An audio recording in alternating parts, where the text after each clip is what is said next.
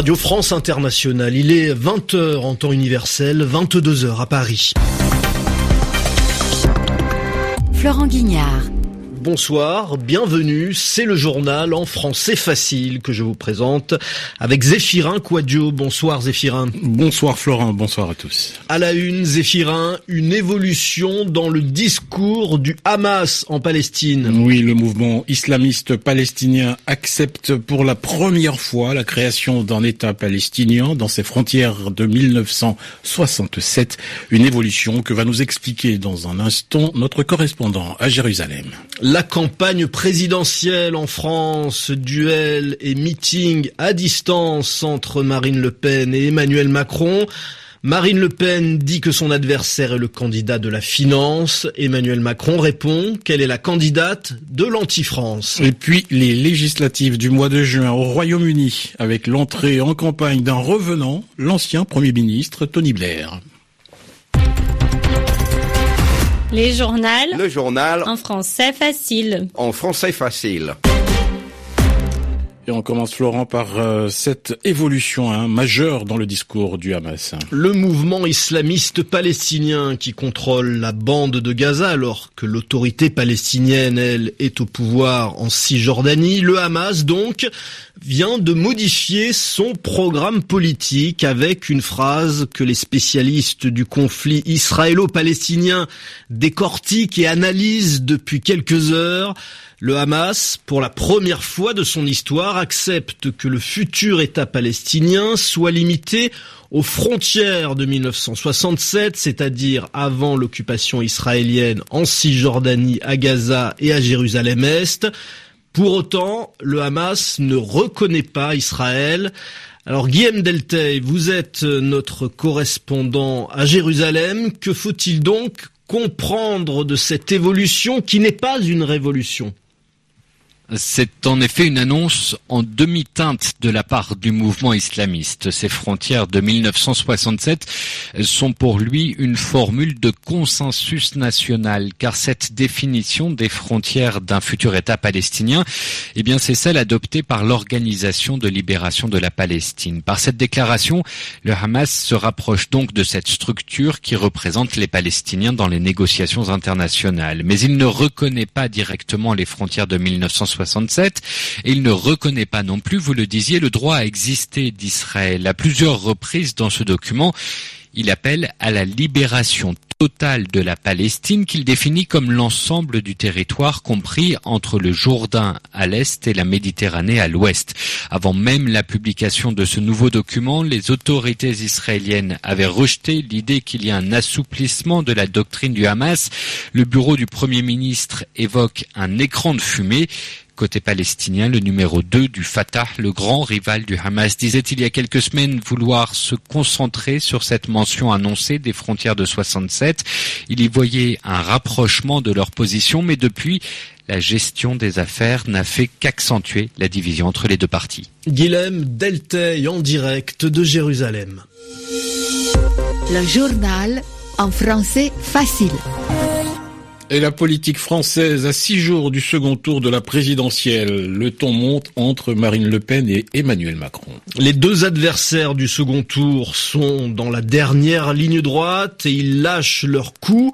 Ils tenaient tous les deux aujourd'hui un meeting à Paris ou en région parisienne. Alors commençons par Emmanuel Macron avec un discours offensif. Il a notamment qualifié le Front National de parti de l'anti-France, un vocabulaire justement emprunté à l'extrême droite. Valérie Gasse. L'heure n'est plus à la bienveillance, elle est au combat. À une semaine du second tour, Emmanuel Macron a décidé de cogner en mettant en garde contre le Front National qu'il décrit comme le parti de l'extrême droite française, le parti des agents du désastre, le parti de l'anti-France, celui qui se nourrit des divisions et de la haine. Il est même allé jusqu'à évoquer la grossièreté bien connue de Marine Le Pen. Emmanuel Macron, que la candidate du Front National a pris pour cible dans son meeting à Villepinte, a rendu les coups, mais il a aussi dénoncé le projet de Marine Le Pen, un projet réactionnaire nationaliste de repli, de fermeture qui provoquera à l'entendre l'effondrement de la France. À cela, il dit opposer l'espoir, la réconciliation et le rassemblement Un rassemblement incarné dans la salle par la présence de ses soutiens, François Bayrou, Jean-Yves Le Drian et même une invitée surprise, Ségolène Royal. Face à Marine Le Pen, Emmanuel Macron joue une carte, celle du défenseur des valeurs et de la République. Valérie Gasse, La Villette, RFI. Emmanuel Macron reste le favori du second tour. Il a dit son respect pour tous ceux qui voteront pour lui, mais pas question pour autant de modifier son programme. Emmanuel Macron refuse par exemple d'abandonner sa réforme du Code du travail comme le lui a demandé Jean-Luc Mélenchon. Après Emmanuel Macron, venons-en maintenant à Marine Le Pen. La candidate du Front National était-elle en meeting à Villepinte dans la banlieue nord de Paris? Elle non plus n'a pas tenu ses coups contre son adversaire. Pour elle, Emmanuel Macron est le candidat de la finance, de l'arrogance et de l'argent roi. Reportage de Pierre Firsion. C'est un vrai réquisitoire contre Emmanuel Macron qu'a prononcé Marine Le Pen. Le dépeignant en adversaire du peuple, sa philosophie c'est on marche ou crève, a-t-elle lancé, avant de détourner la célèbre phrase prononcée par François Hollande lors de la campagne de 2012, je n'ai qu'un seul adversaire, la finance. Aujourd'hui, l'adversaire du peuple français, c'est toujours le monde de la finance. Mais cette fois, il a un nom, il a un visage, il a un parti et il présente sa candidature et tous rêvent de le voir élu. Il s'appelle Emmanuel Macron.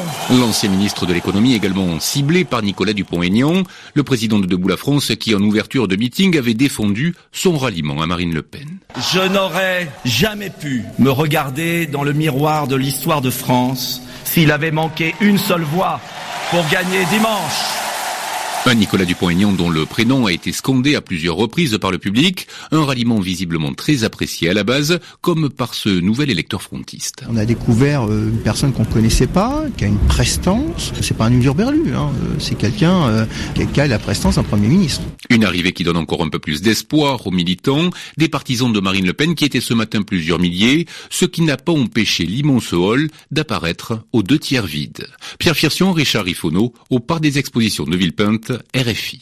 Ce 1er mai très politique ne ressemble pourtant pas au 1er mai 2002, alors que le candidat de l'extrême droite, Jean-Marie Le Pen, était lui aussi au second tour de la présidentielle. Oui, cette année-là, des centaines et des centaines de milliers de personnes avaient profité de la fête du travail pour défiler en masse contre l'extrême droite.